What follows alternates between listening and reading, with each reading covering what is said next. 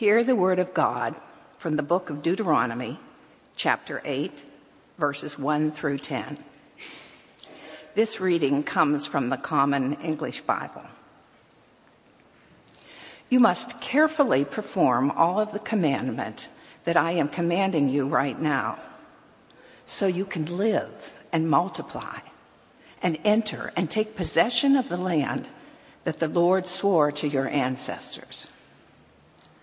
Remember the long road on which the Lord your God led you during those 40 years in the desert, so he could humble you, testing you to find out what was in your heart, whether you would keep his commandments or not. He humbled you by making you hungry and then feeding you the manna that neither you nor your ancestors had ever experienced. So he could teach you that people don't live on bread alone. No, they live based on whatever the Lord says. During these 40 years, your clothes didn't wear out and your feet didn't swell up. Know then in your heart that the Lord your God has been disciplining you, just as a father disciplines his children. Keep the commandments of the Lord your God by walking in his ways and by fearing him.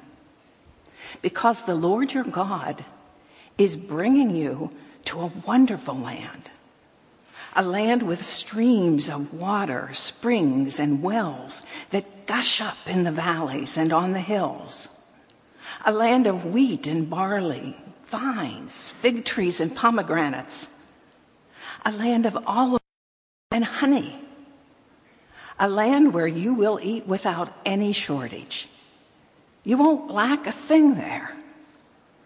A land where stone is hard as iron and you will mine copper from the hills. You will eat and you will be satisfied and you will bless the Lord your God in the wonderful land that he's given you. The word of God for the people of God. Thanks be to God. As Sally mentioned, we are on an eight week journey that will carry us to the end of August. And at each stop along the way, we will read a different scripture in the Bible a story that involves a return, a return of a person or a group of people back to where they needed to go. And so it is very appropriate that today's scripture story is, in fact, the first great return story in the entire Bible. I wonder if you can determine who it is that I'm describing here. It's a group of people that have been wandering around lost for a very, very long time. The corn and the other vegetables that they brought with them have long since been consumed. The jars of oil and the canisters of spices were eaten a long, long time ago. All that's left now is the reddened, sun scorched skin on their back from years and years of wandering under the hot sun and walking along dusty trails. It's making them think about that warm bed that they would love to have or that soft, warm blanket, but all they can think about is how much their legs are sore and their ankles seem swollen and, and their throats seem parched. It's been 40 years since they first left, but frankly, even even slavery under Pharaoh in Egypt seemed a lot better than what they have now. They're not even thinking about the bruises that are on their back because they've been so reddened by the sun. And all of this talk, frankly, about a promised land? Really? When Moses first said that they would be going to a land flowing with milk and honey, even the text today promised a land in which wells and water would be gushing up through the valleys and the hills, a land replete with fresh produce, a land of paradise. I mean, come on, really.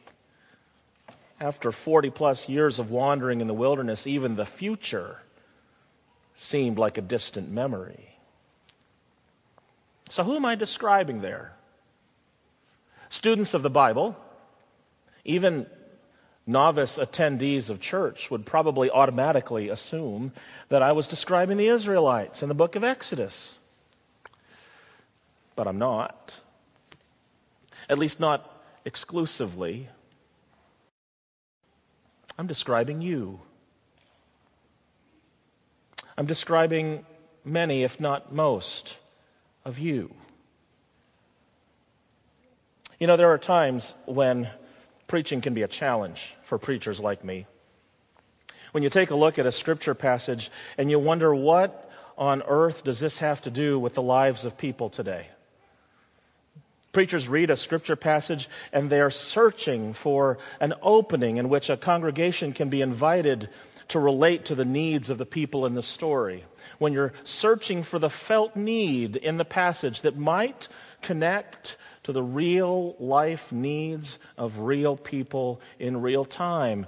It can be hard to do that sometimes, but not today. There is no such challenge today. Because what we have before us is the image of a wilderness, a vast, lonely, desolate place of suffering and heartache and misery. A setting which seems interminable, a misery that seems to drag on forever and ever. And it wouldn't take long for many of us, if not most of us, frankly, if not all of us, to find at least one part in our lives this morning that can't identify in some way with the wilderness setting in the Bible for any of us who are wandering through the wilderness of life. Maybe even wandering through it right now, in this very moment, sitting here in the sanctuary, this text is for you. If last Sunday's sermon, if last Sunday's story about return was filled with joy and celebration and new hope, then today's text is very different, isn't it?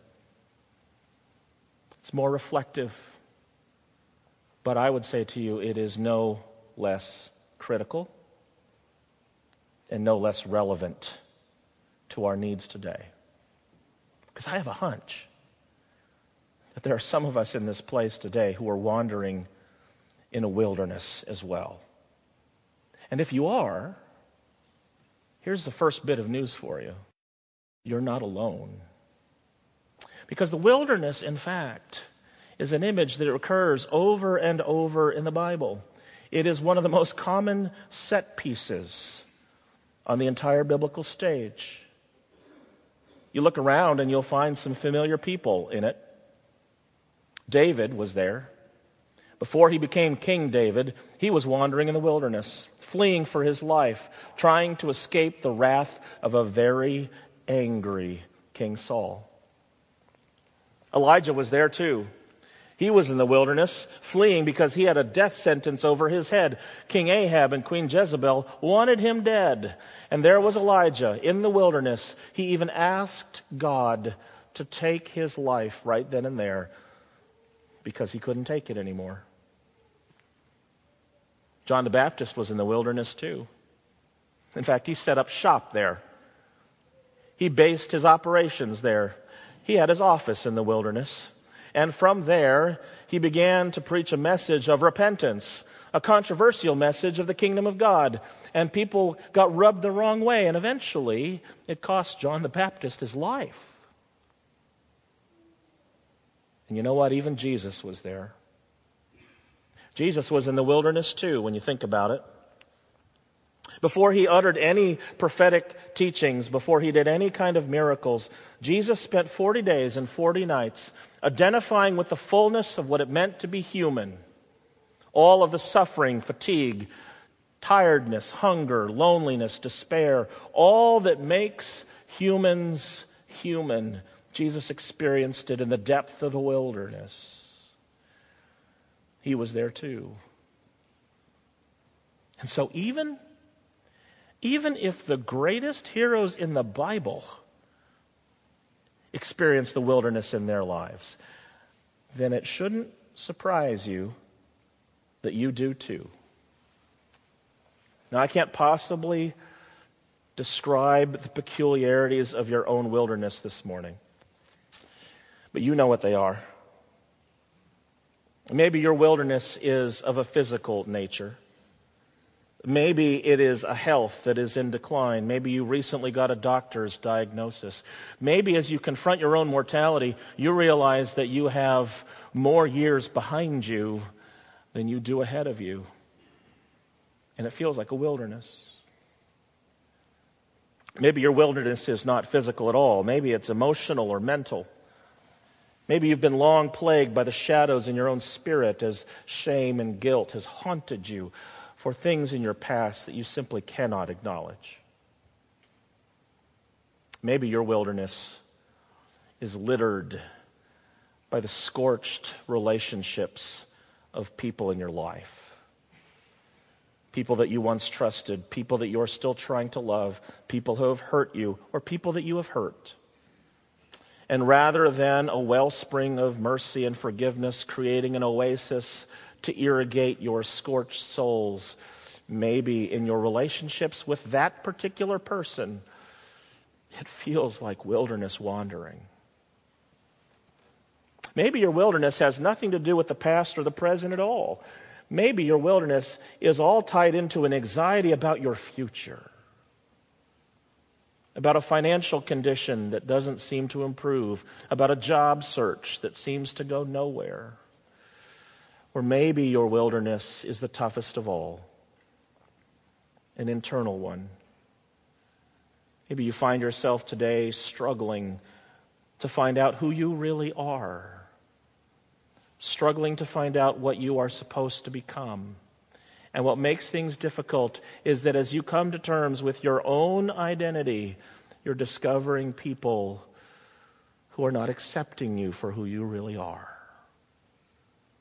The sum cumulative effect of all of this wandering is that in the midst of all of this wilderness, you are really struggling with this fundamental question Where is God? Your toughest wilderness is a theological one. And if you are resonating with any of this for any reason, then here's the first bit of news. Look around you. You're not alone. There are other people in that wilderness. You are surrounded by Israelites. And Deuteronomy 8 that same good news for the Exodus Israelites is that same good news for you. You want to know something else that's interesting about the wilderness? In biblical times, just like life itself, the wilderness was rarely ever completely flat. We hear about this over and over again that when the Israelites wandered in the wilderness, oftentimes they were climbing uphill or they were descending downhill. Rarely was it ever even and easy and flat. And that's a lot like life. Because you can identify in your own life, even right now, some of those amazing uphill journeys as well as some of those downhill journeys. You can think of them. I know you can. I've had them. You have too. You know, those uphill moments where life was just a slog. And every step that you took through that situation that you're thinking of seemed harder than the one before. And the cumulative effect of all of these steps going up this tough incline is that you got tired, you got desperate, you got weary. Life is filled with uphill climbs, the wilderness is filled with. But even in the midst of the wilderness, by the way, there are those glorious downhill slopes as well. You know what I'm talking about.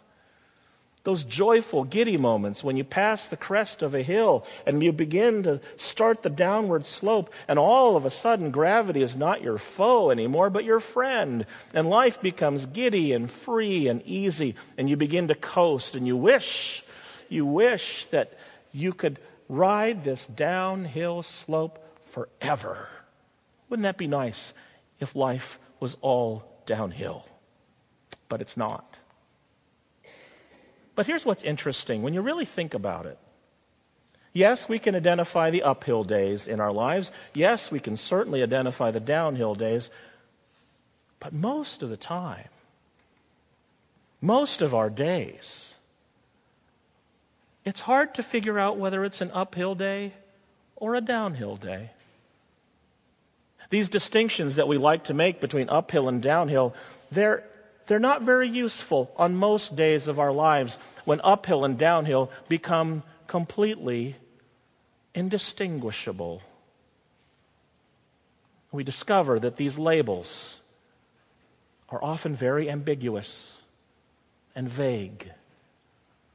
And when you really think about it, isn't that what life really is like? Most of the time, most of our days, when we look back at the day that we've just lived, we think to ourselves, was it a good day or a bad day? I can't tell. It had some good moments, it had some bad moments, but I can't, I can't find the meaning of it. Life is filled with ambiguities, and it's that ambiguity that causes us often to lie in bed and stare at the ceiling in the darkness of our bedroom, wondering what it all means. And you lie awake thinking to yourself, there must be something more to this moment. There must be something deeper in my life, but I can't find it. And it is in that ambiguity that the toughest wilderness exists. Maybe, maybe it's not whether or not we are walking uphill or downhill at all, but how we perceive every moment. Maybe maybe instead of every moment being ambiguous, there is a clarity for us. The presence of something that we've missed all along. To unpack that meaning, I'd, I'd, like for you to take a bit of an imaginary journey with me. Let's pretend for a moment that we're on a walk together or on a, a run together. And the path that we are running has uphills and downhills. In other words, we're not in Florida, all right? Maybe we're somewhere in Iowa. And as we're walking together, notice that the path doesn't stay flat for very long. Eventually, we start ascending. There's an elevation, there's a bit of a hill going up. And the hill is such that you can't see where the top of the hill is. All you know is that we're climbing together. And it doesn't take very long before we realize that each step is getting a little more difficult than the step before. Gravity is our foe. Our legs begin to ache. Our ankles become stiff. We kind of wonder whether or not this uphill climb is ever going to end. And we start to get miserable. And we start to get hungry. And we start to get tired. That's a lot of what life is like, right? But I'd like for you to notice something on this imaginary walk. There's something about walking uphill that forces you to go slower than you normally would. It could be muscle fatigue, could be weariness, but whenever you go uphill, you have to go slower. And what happens when you go slower in life through hardship? All of a sudden, it forces you to observe your surroundings in a way that you've never observed them before. You begin to take notice of your environment. You see little blessings along the way, along the roads, and in your companions that you would have missed entirely if you were speeding at your own preferred pace. But sometimes that's what uphill climbs do. They force you to slow down. They force you to see with new eyes. They force you to acknowledge the blessings of the moment that you wouldn't have seen. What's the other thing that uphill climbs do? Well, they make your muscles ache. They make your muscles burn. But you know what? That's how muscles grow, isn't it? That's how we get stronger our muscles get a workout. And what that does is it simply prepares us for the next inevitable uphill that's to come. You know what we discover on this imaginary walk? Maybe, maybe there's a benefit to the uphill climbs after all. Yes, the uphill moments are hard, but they can be good because they force you to notice things that you've never noticed before. That, that's what Deuteronomy 8 told the Israelites. You were hungry, but you didn't even know it, but God was feeding you. You were tired, but you didn't even know it, that God was strengthening you. And sometimes it's only through the slog of life that we can discover the God who has been with us all along. So, on this imaginary walk, let's imagine that we get to the very top of the hill, and all of a sudden we get past the crest, and we're starting the downhill turn. And we think to ourselves, ah, finally, we can just coast. Gravity is now our friend. We can take it easy. We can let the downhill slope go ahead and take our rhythms, and we can walk freely and joyfully. And like Leonardo DiCaprio at the front of Titanic, we can feel like king of the world. Maybe the only time I ever compare myself to Leonardo DiCaprio. But you've been there. You know what that's like. You walk the downhill and things much easier and so much free. And the thing that you want to do is go as fast as you can and catch up on lost time and to speed up with a pace that feels breathtaking and gleeful. But you know what? Inherent to every downhill slope is risk. Because even just the slightest, even just the momentary lapse of focus and concentration would mean that your footing would slip. You would veer off the trail you would tumble and stumble and get hurt. So, what it means is that even when life is easy,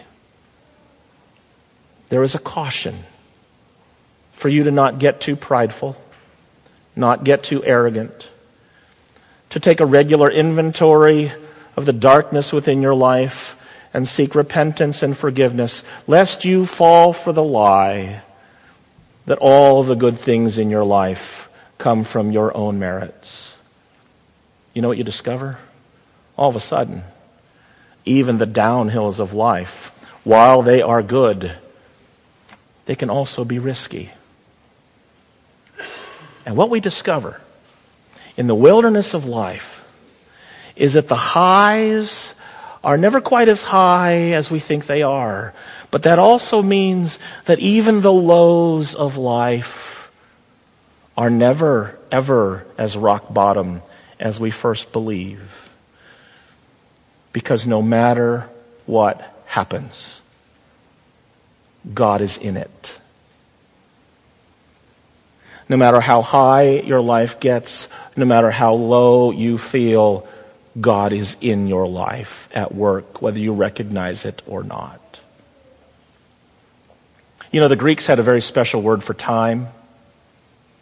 We like to think of time chronologically as a linear progression of past followed by present, followed by future. We follow time with our watches and our calendars as a, as a progression, a mechanical, cold progression that marches forward whether we want to or not. But the Greeks had a special word for time a word called kairos that reminded them that in every single moment there was special potential. That every second, every moment was not simply one part of a linear progression of a mechanical clock. Every moment had the possibility of being rich with meaning and possibility.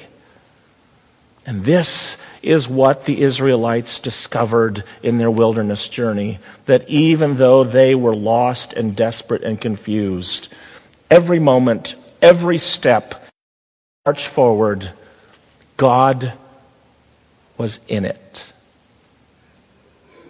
And that's the reminder for us, isn't it?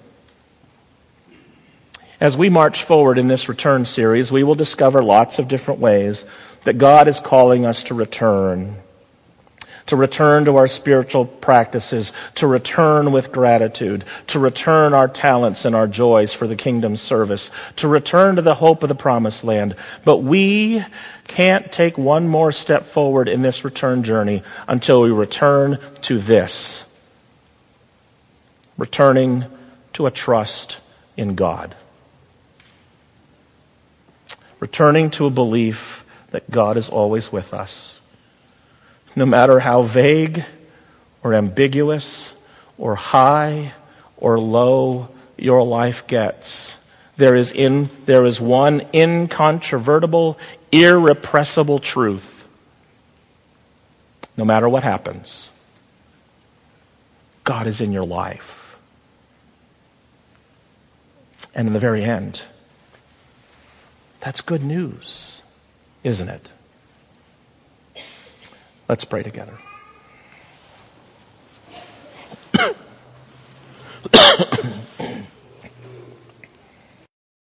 God, only you can peer deep into the darkness of our souls today to know what it is that we are really struggling with. All we can assume is that we are all in this together and that whatever wilderness we are facing, it is shared in kinship with this community of faith. And so, God, we thank you for the gift of this moment and the way that you are calling us now to return to a trust and confidence in you. For anyone who is struggling, make your love real to them. Encourage them to seek out guidance and help. Perhaps they will write their need on a connection card or seek out the help of a fellow companion here at this church or one of the clergy. Remind them that they are not alone, that even the greats of the Bible have walked in the wilderness. And it can be, it can be a place of new hope and new life. Because no matter what happens, you are in it. We pray all these things in the name of Jesus Christ our Lord. Amen.